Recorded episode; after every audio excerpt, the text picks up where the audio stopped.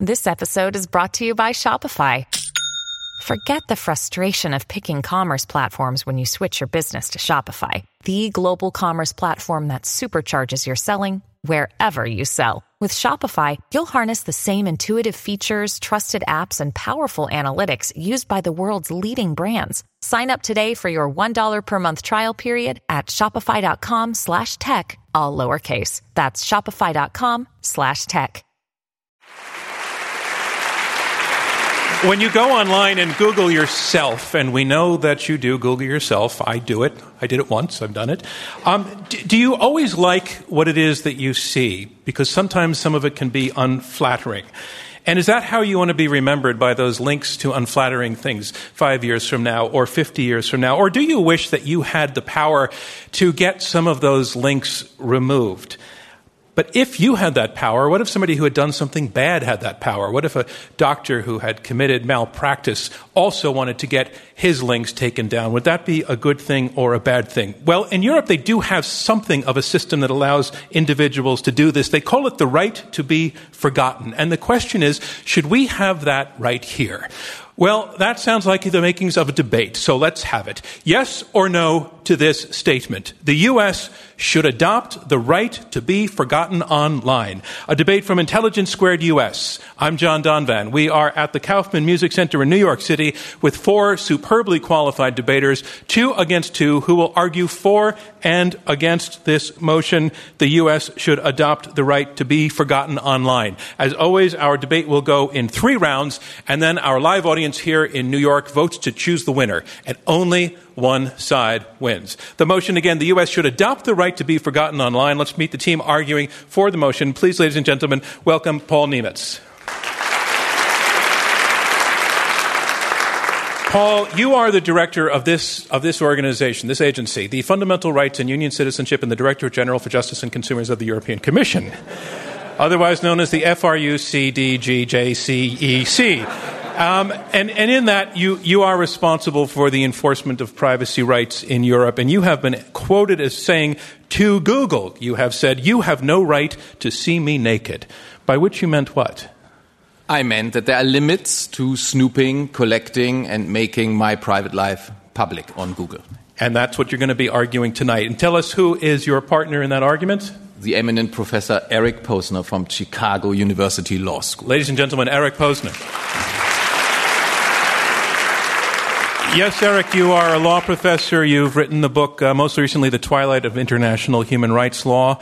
Back in the U.S., when, the, when Europe passed its right to be forgotten law uh, a little while back, most American academics were quite skeptical and even outraged. And you said, actually, that you thought it sounded perfectly sensible. So, my question is have more of the critics come over to your side now? No, uh, they haven't, um, but I'm, I'm, hoping they'll change their minds soon enough. Especially after tonight. Especially after tonight. Ladies and gentlemen, the team arguing for the motion that the U.S. should adopt the right to be forgotten online. And we have two debaters arguing vociferously against this motion. Please let's welcome Andrew McLaughlin. Andrew, you are now the CEO of Digg and Instapaper. You were an advisor to President Obama on internet technology policy. You are a former director of global public policy at Google. You have called the EU decision a travesty. Uh, you're no longer at Google, but if you were, would you be using that kind of language? Well, I probably used uh, less, uh, less restrained language if I were still at Google. Uh, the, um, the effect of the decision on that company is kind of singular. There's really no place in the world that's been so affected by it. But, uh, but I do think it's a travesty. Okay, and we're making clear you're not here tonight as the Google guy. And tell us who your partner is, Andrew. Uh, the equally eminent Professor Jonathan Zittrain. Ladies and gentlemen, Jonathan Zittrain. The eminent Jonathan Zittrain, you're a professor of law and computer science at Harvard. Uh, you're co-founder of the Berkman Center for Internet and Society. Um, you you looked at the EU's, the Europe's right to be forgotten, and you said that there is a certain elegance to the idea because it, you're saying something should not follow you around for life. But does that mean essentially you agree with the other side? well, we could end early and just hit the bar, but um, uh, I've described the right to be forgotten as a poor solution to a very real problem. And in that sense, uh, I have many sympathies, not just with the other side, but probably with everyone in the room who wants that ability to get something taken down sometimes. All right, we're very interested to see where you go with that argument. Again, the motion is the U.S. should adopt the right to be forgotten online in this debate, and it is a debate. Round one, opening statements from each of our debaters in turn. And here to argue in support of this motion, Paul Nemitz. He is Director for Fundamental Rights and Union Citizenship in the Directorate General for Justice and Consumers of the European Commission. Ladies and gentlemen, Paul Nemitz. Thank you very much. Thank you.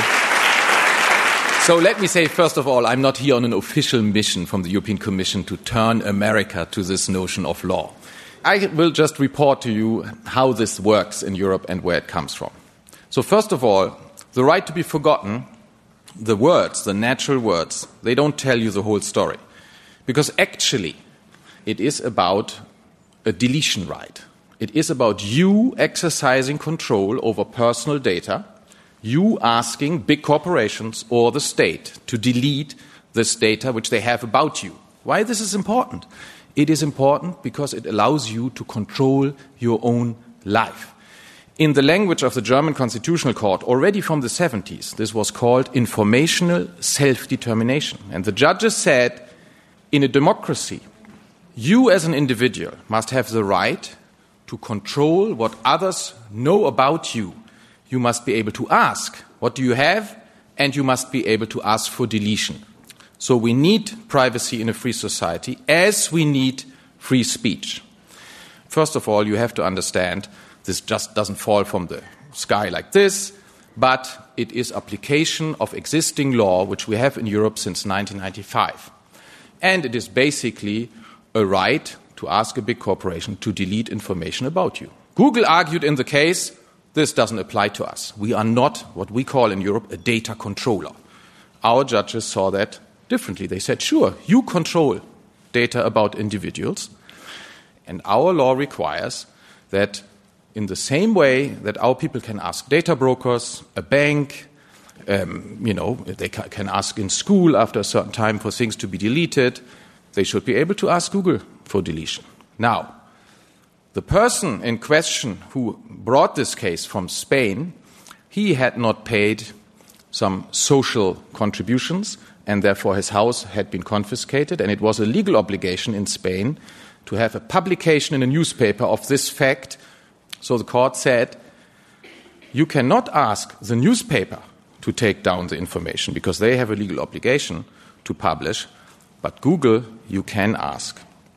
But it doesn't mean the information disappears. It will stay in the newspaper. It stays on the website of the newspaper, of the BBC, of the television station. All this stays around, but Google is subject to the same law of self control, of informational self determination of individuals, which allows them to ask first, What do you have about me? and second, please delete. Does it work? Yes, it works well. Um, I just last week met the chief privacy officer of Google. He told me that now they're dealing with these requests in real time. In the beginning, there were around 200,000 requests and they had to employ a number of new staff to deal with this, but now it works well.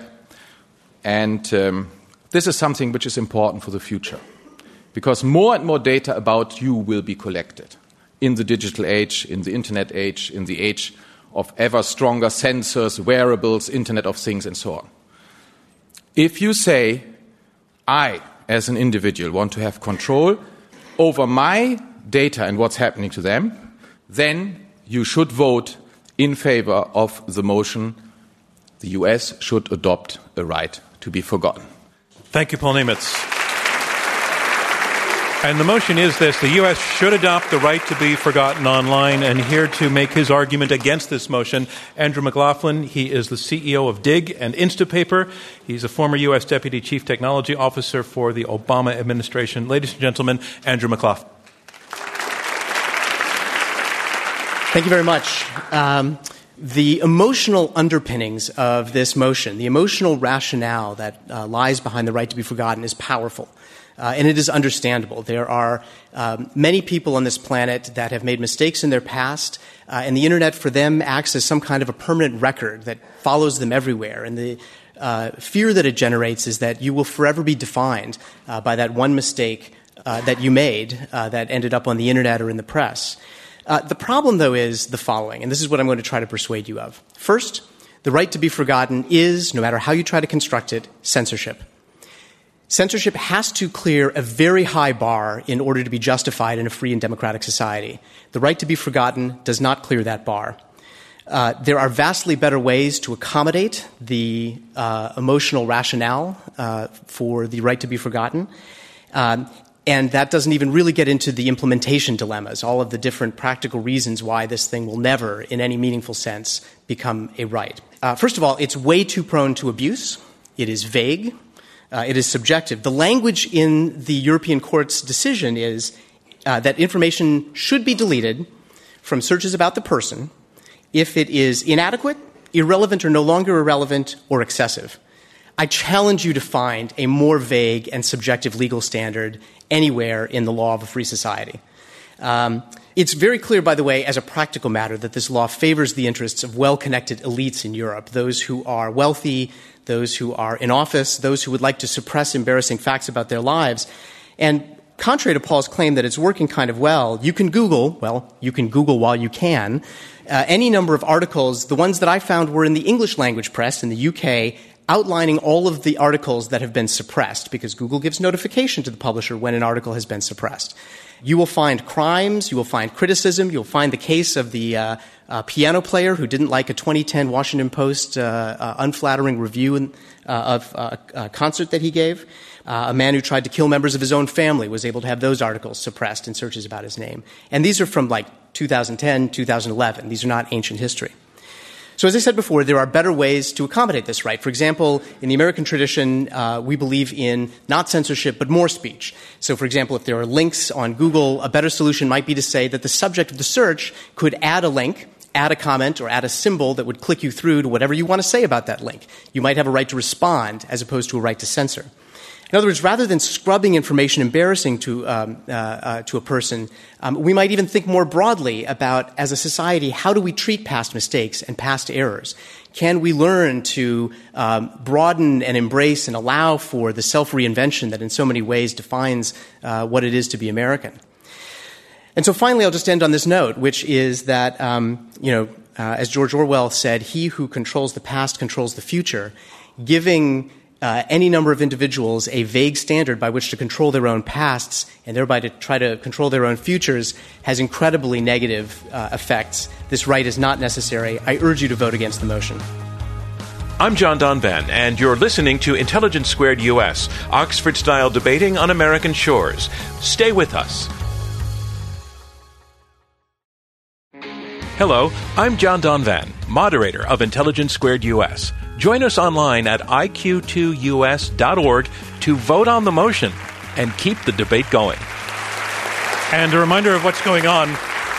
We are halfway through this opening round of the Intelligence Squared US debate. I'm John Donvan, and we have four debaters, two teams of two, arguing it out over this motion the U.S. should adopt the right to be forgotten online. You've heard two of the opening arguments, and now on to the third. Let's welcome to the lectern Eric Posner. He is the Kirkland and Ellis Distinguished Service Professor of Law at the University of Chicago. Ladies and gentlemen, Eric Posner.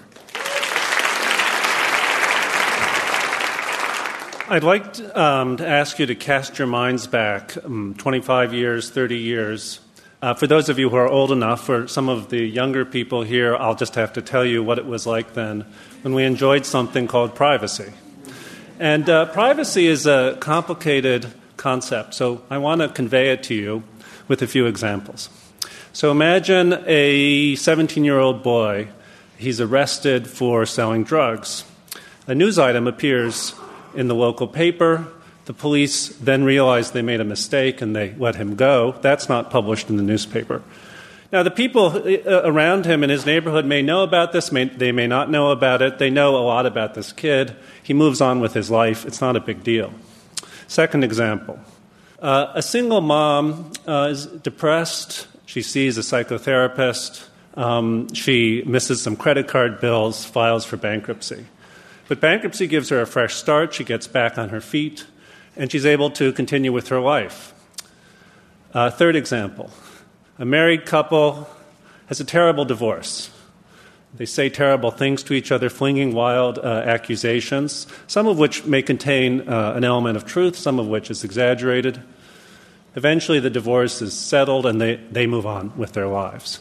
So, in all these cases, these events happened. They were public to some extent, but at the same time, they were private. Not everybody in the world or even outside this area hears about the, these, these events. And the law protects them.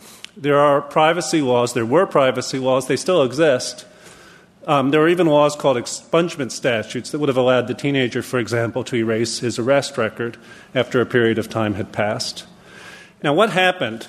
The law has remained the same, but a very important element of privacy back in the 80s and 90s and before then was simply the physical configuration of the environment. It was just very difficult to collect information about people and disseminate it. Okay?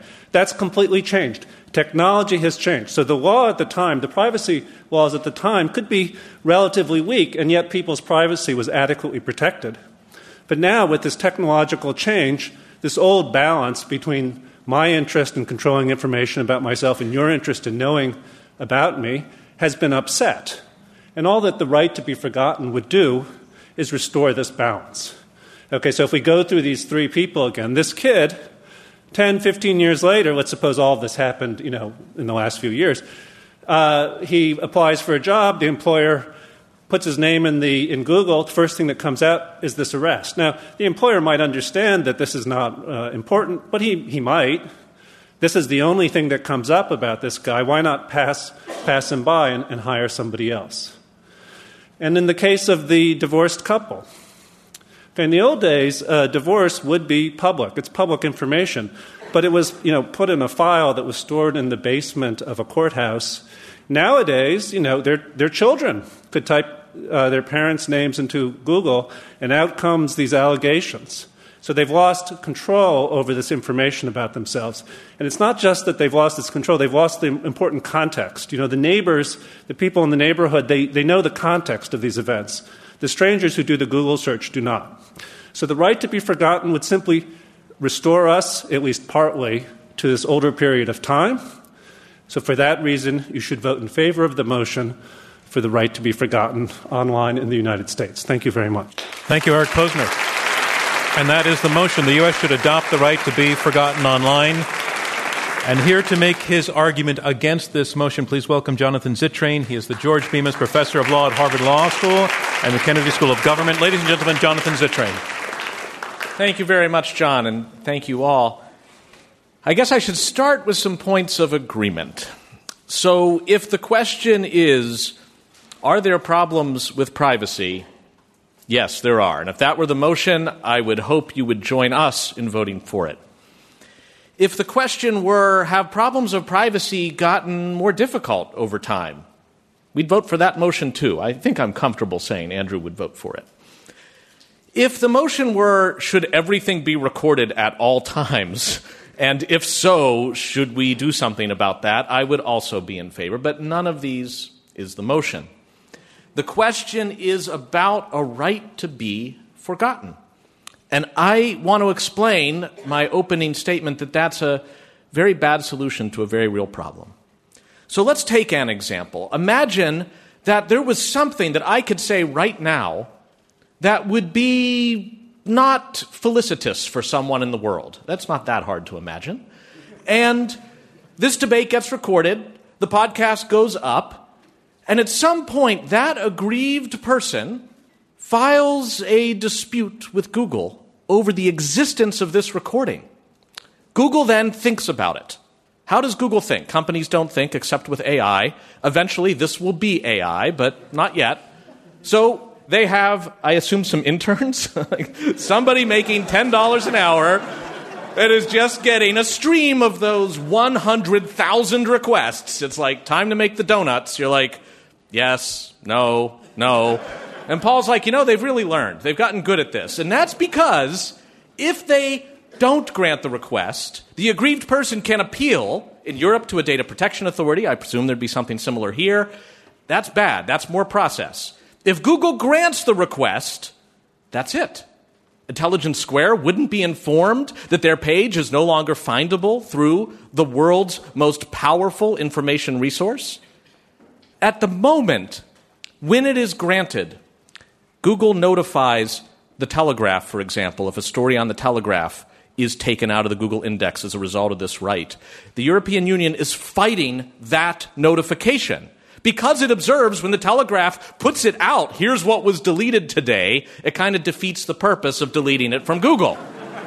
it has to be built into this right that we have no idea what we're actually talking about. Now, uh, I think I should end then by talking a little bit about the ecosystem in which this ill considered proposal has its best shot at succeeding. And it's today's ecosystem, and when basically it's just Google. I'm like, Bing, how many are you getting? They're like, we can't tell you. It's like, you can't tell us because there's so many or because nobody is bothering to take anything out of Bing. Apologies to Microsoft. But if we ended up with wiki search, with people remember Dogpile, it would do searches of multiple search engines at once. Does each company now have to start fronting a system to start taking stuff down? What if it is wiki? What if it's a nonprofit? Until these questions can be answered, and maybe they can, back to you guys, I say, please vote against this motion, even as you pluck a violin along with us for the very real problems that the for side is rightfully bringing up. We got to work on this stuff.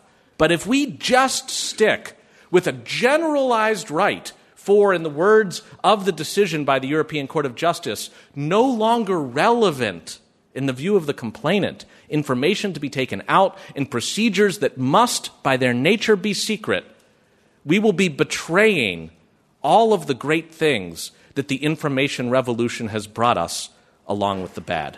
Thank you very much. Thank you, Jonathan Zittrain. And that concludes round one of this Intelligence Squared U.S. debate, where our motion is the U.S. should adopt the right to be forgotten online.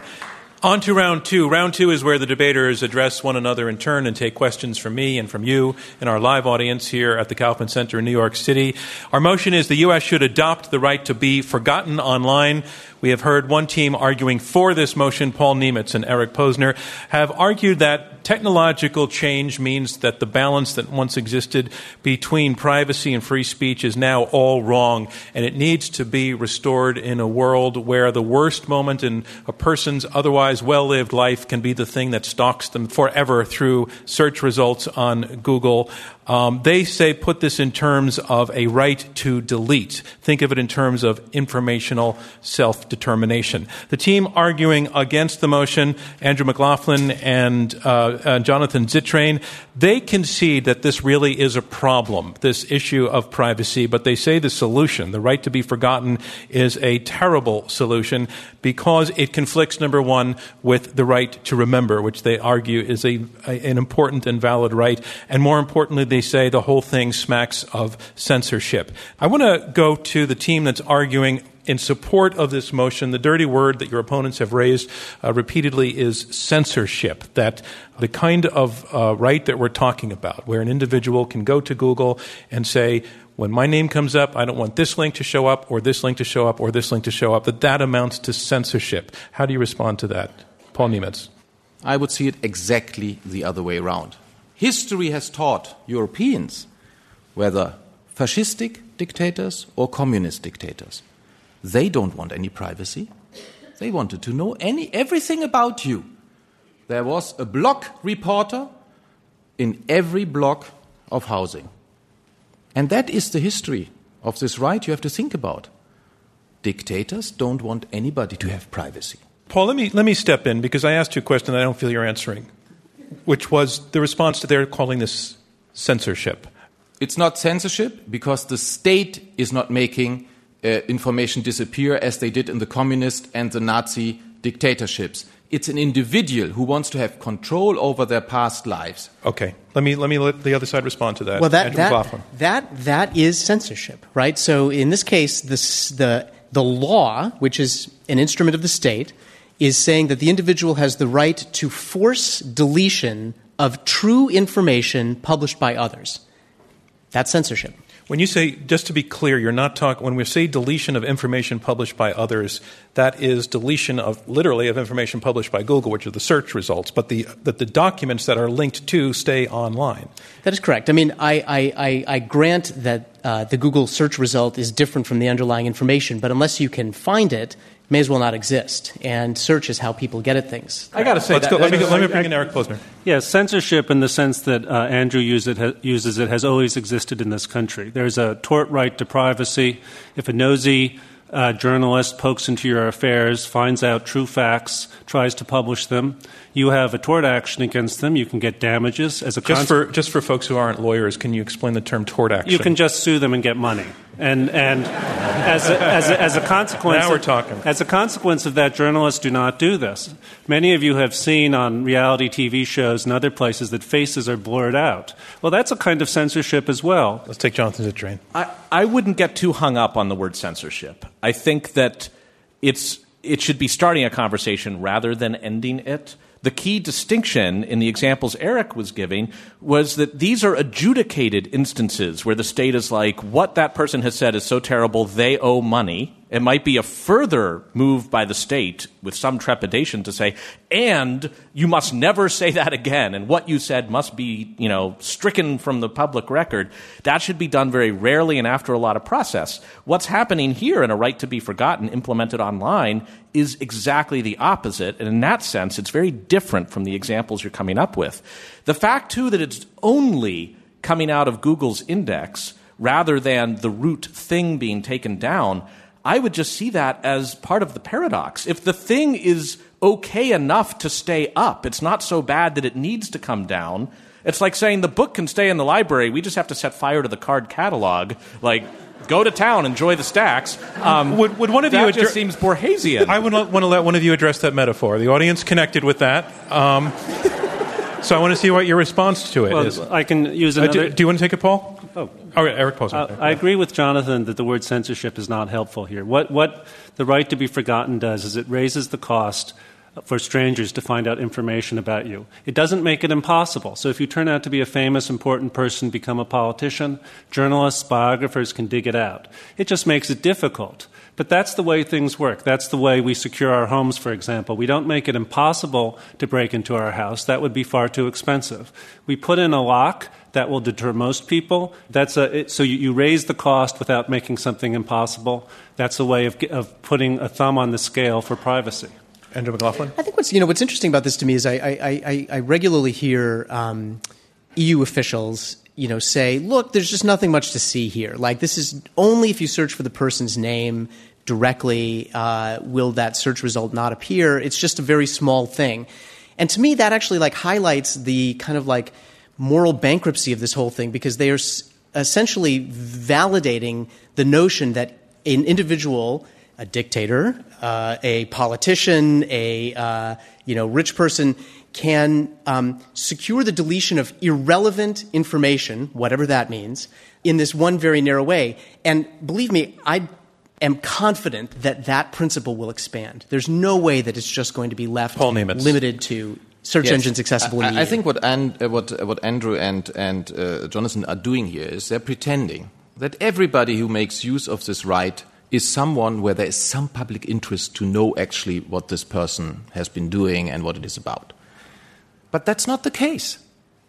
Most of these requests, seven, more than 70%, have nothing to do with public interest. So I would like to say very clearly here whenever there is a public interest of nature which is important in a democracy to know, an interest in someone who stepped out him or herself into the public, the right to be forgotten doesn't apply. The example, for example, which Andrew gave from the Washington Post, namely that a concert pianist was asking for a takedown of the critique, the bad critique of his piano performance here in America, yes, the person asked it for it, but under our law, it would never be right to take this down because this person has stepped into the public arena. So I think honestly, we have a fake debate here. What we need to debate is the chilling effect on democracy and on public discussion. What chilling effect is bigger? If we're able to know everything about you and even in a way which you wouldn't even think of, or whether we allow individuals to have uh, control over the data. Okay, I think both are bad situations, and I reject having to choose between the two of them. Because if that's the choice I have to make, if it's really the choice, anytime somebody says, you can have this, or you can have every single thing you do on the world be Googleable forever, I'll probably take this without even looking inside the box. But that's a false dichotomy. I think there is plenty that Paul is doing, good work that Paul's doing in the EU, to look at a Facebook and say, geez, you guys are gathering so much stuff before you have a Valdez like spill, or just open up the ports and spill the oil out, because why not? If that's what you're wanting to do, Facebook, you better talk with us because that's, that's personally sensitive data. Great. Regulate it at the collection and at the source. But by the time you have a general web and stuff out on it and are expecting anybody who dares to index it, and I'm again hoping it will be more than Google who do, does this, the idea that they have to be handling one request at a time under incredibly vague criteria that are by their nature unreviewable. Let's go to the That's what I criteria. Let's take the criteria to your opponents. This, the, these criteria are no longer relevant. Inadequate information. And I'm not sure that I understand what it means for information to be inadequate. Inadequate to whom? For what purpose? Eric Posner. These uh, complaints are generic in legal debates. Every legal standard is ambiguous. So these old privacy rights, for example, required the government or the courts or juries to balance the public's interest in something, a vague uh, term. Relevance is a term that comes up over and again. Um, so, so this this happens, and what happens is through repeated decision making, it becomes clearer and clearer what what the actual rules are. Now, the the the, the rules as they're stated are vague, but when you actually read the uh, the cases, it becomes pretty clear what's going on. Ordinary people, non famous people, are the ones who win. Famous people don't win. And you can, by reading these things, get a pretty good sense of, of what the standard is and be able to make predictions about how uh, Google will apply these standards in the future. I'm John Donvan, and you're listening to Intelligence Squared US, Oxford style debating on American shores.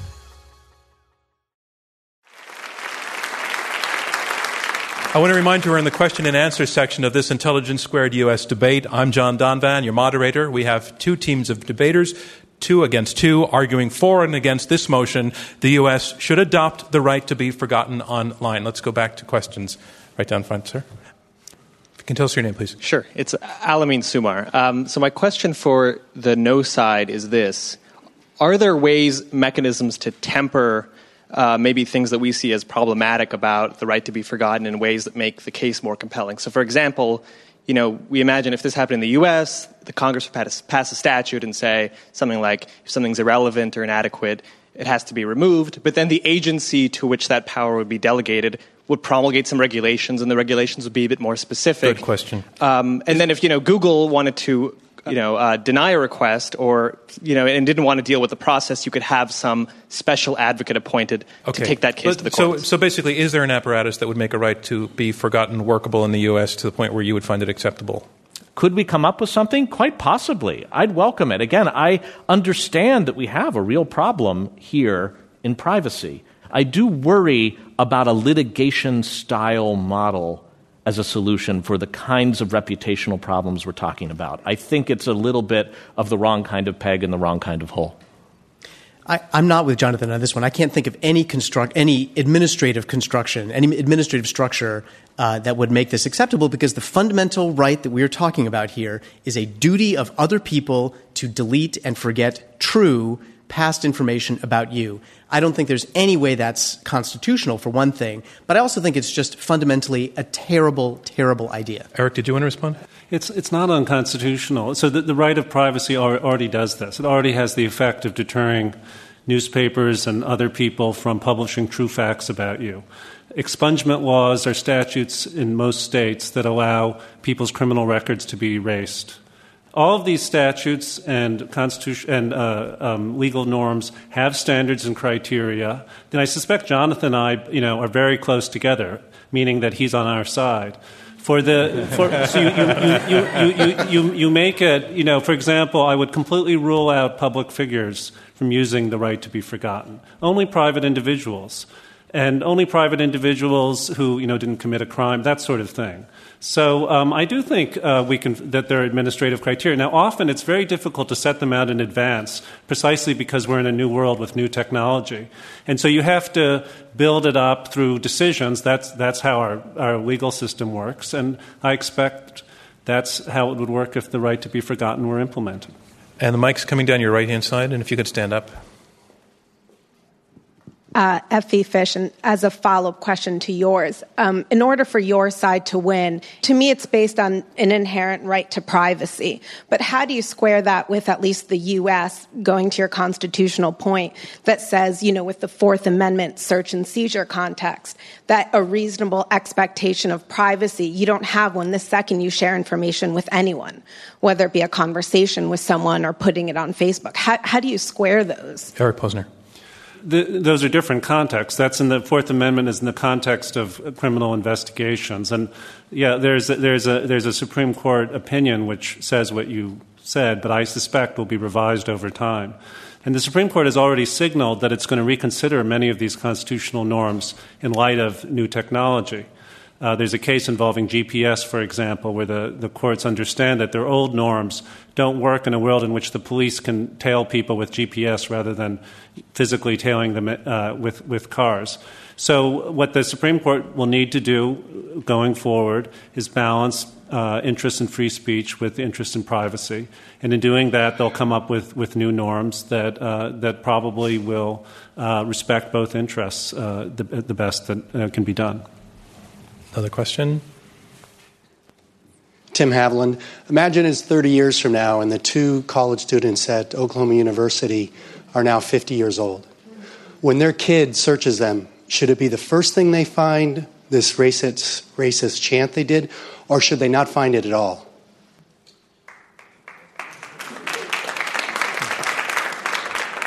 I wouldn't want Google to be uniquely privileged to answer that question.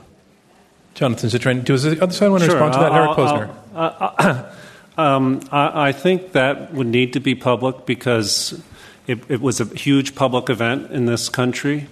I do think that if some kids, uh, you know, put a racist statement on, on Facebook, and 30 years from now that came up, I, I would be troubled by that.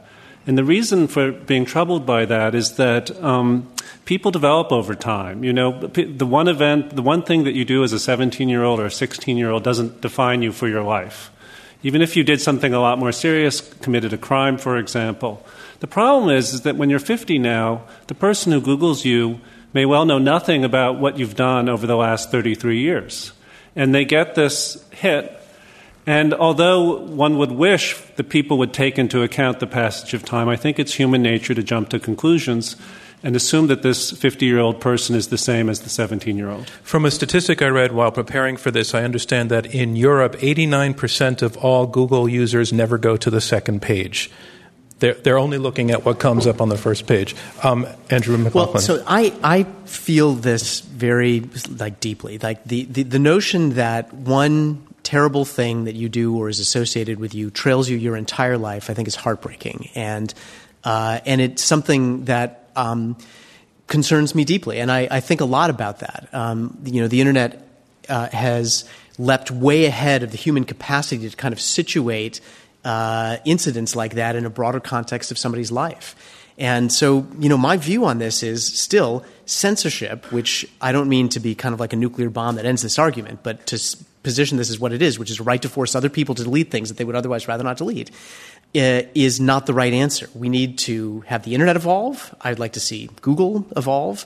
Uh, to uh, add a more direct right to respond. And by the way, footnote, they've tried. They created something called Google Plus where anybody could create a profile. It shows up very high in your results. You can populate that with any data you want to about yourself. And, uh, and I think broadly, though, as a society, we have to kind of like, you know, learn how not to judge people in this incredibly harsh uh, way that we seem kind of inclined to do. Paul Nemitz, may I ask you a question in terms of how the thing functions? In giving the deciding power, the adjudicating power to Google, a private corporation, to make the decision yes or no, we're going to delete or not, um, what, what are the checks on that from outside? How does that work? Well, Google, as a private corporation is subject to the law as anybody else.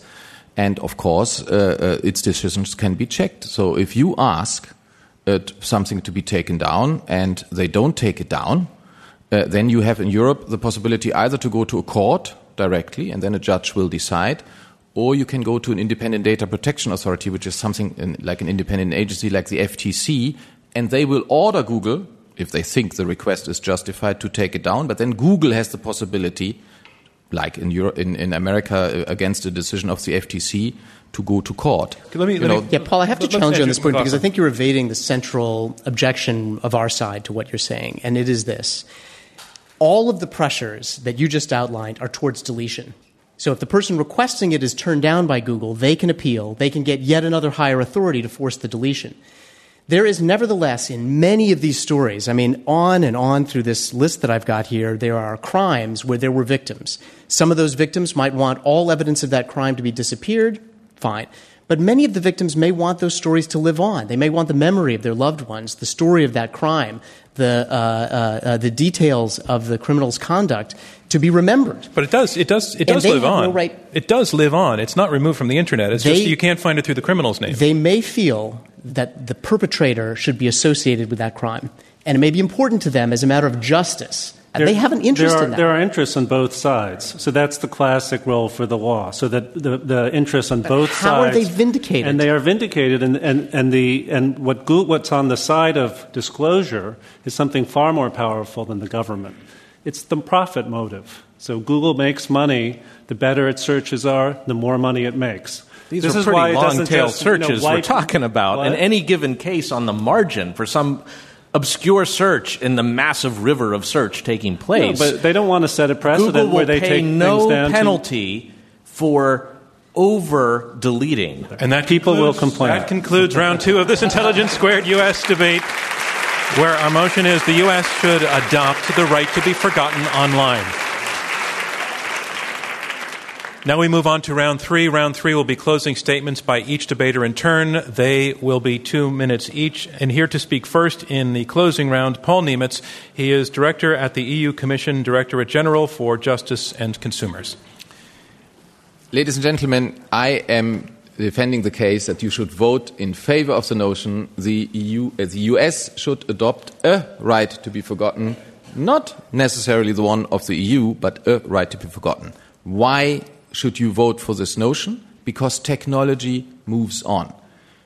More and more information will be collected about you by the state and by private parties.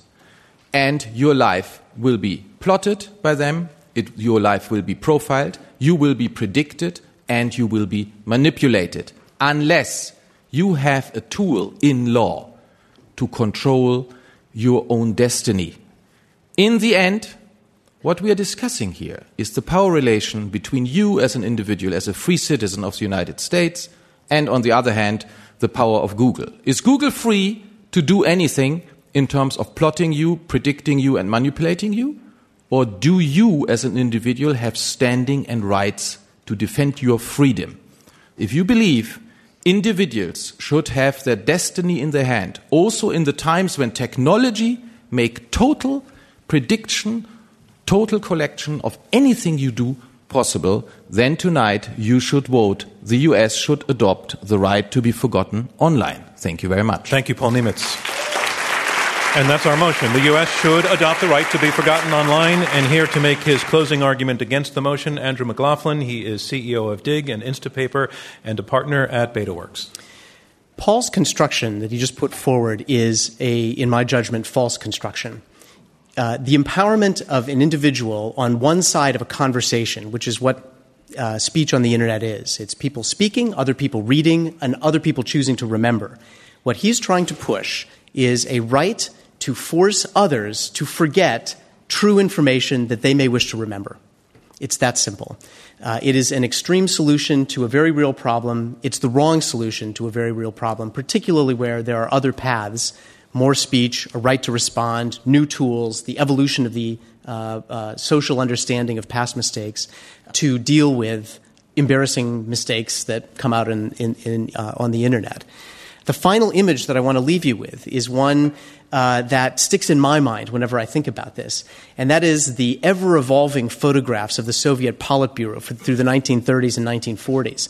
But you can see photographs where Stalin would fall out with one of his Politburo members, and sure enough, the next time they published the yearbook or the history book or the textbook, uh, the new edition would have them conveniently etched out. We are talking about forgetting history, forgetting the past. The right to remember is as important as the right to speak. And for that reason, you should oppose this motion. Thank you. Andrew McLaughlin. And the motion is the U.S. should adopt the right to be forgotten online. And here to summarize his position supporting this motion, Eric Posner. He's a professor of law at the University of Chicago.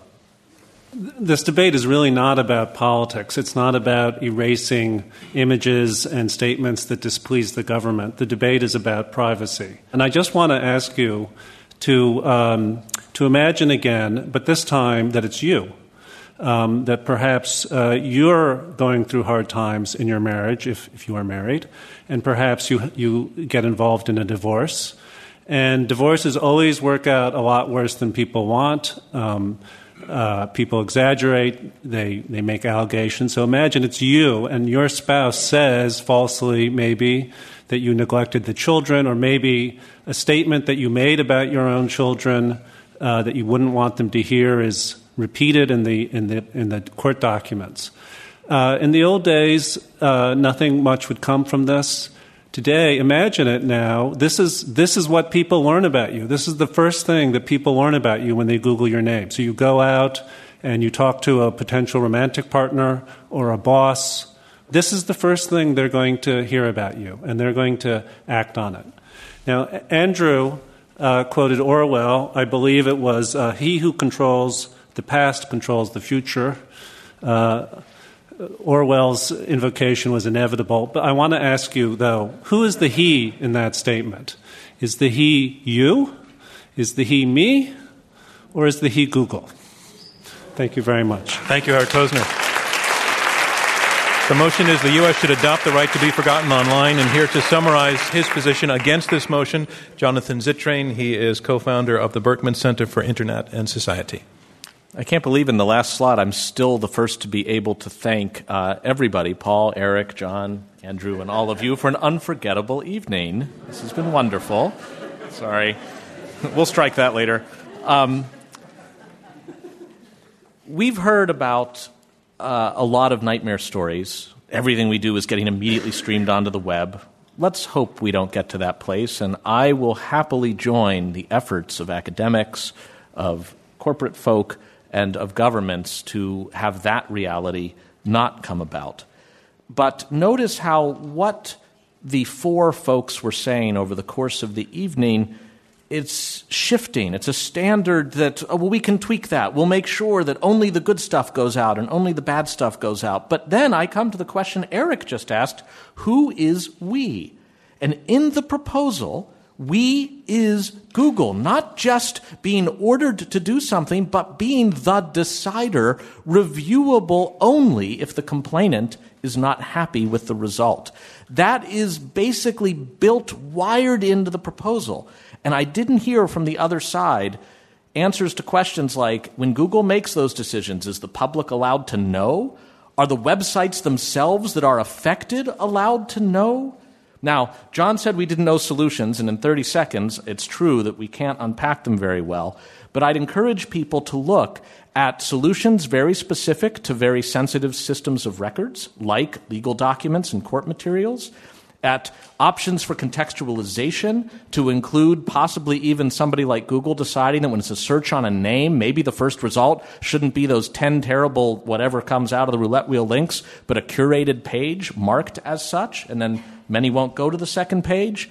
Uh, reputation systems, and of Jonathan course, competition. I'm sorry, your time is up. No, thank you very thing? much. Just in fairness to everybody, thank you, Fair Jonathan. And that concludes our closing statements. And now it's time to learn which side you feel has argued the best. Our motion is this the U.S. should adopt the right to be forgotten online. Remember, the team whose numbers have moved the most between the two votes is the team that will be declared our winner. Let's look at the first vote. The U.S. should adopt the right to be forgotten online. In the first vote, 36% agreed, 26% were against, 38% were undecided. In the second vote, the result was for the team arguing for the motion, their second vote was 35%. That means they lost one percentage point. The team arguing against the motion, their first vote was 26%, second was 56%. They went up 36%. The team arguing against this motion of a right to be forgotten online has won this Intelligence Squared US debate. Thank you for me, John Donvan, and Intelligence Squared US. We'll see you next time. This Intelligence Squared US debate was held in front of a live audience at the Kaufman Center in New York City. Dana Wolf is our executive producer. Robert Rosenkrantz is chairman. Maureen McMurray and Rob Christensen are the radio producers.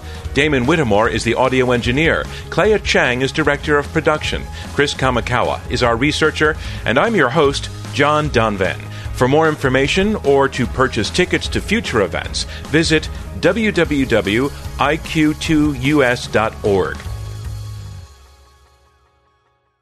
These debates are made possible by generous contributions from listeners like you and with visionary support from the Connor Davis Family Foundation, David A. Coulter, Christopher W. Johnson Charitable Trust, George L. Ohrstrom Jr. Foundation, Dr. Kelly Posner Gerstenhaber, Prophet Capital Asset Management, the Rosenkrantz Foundation, the Arthur N. Rupe Foundation, the Mortimer D. Sackler Foundation, and the Paul E. Singer Foundation. From Intelligence Squared US, thank you. Join us online at iq2us.org to vote on the motion and keep the debate going.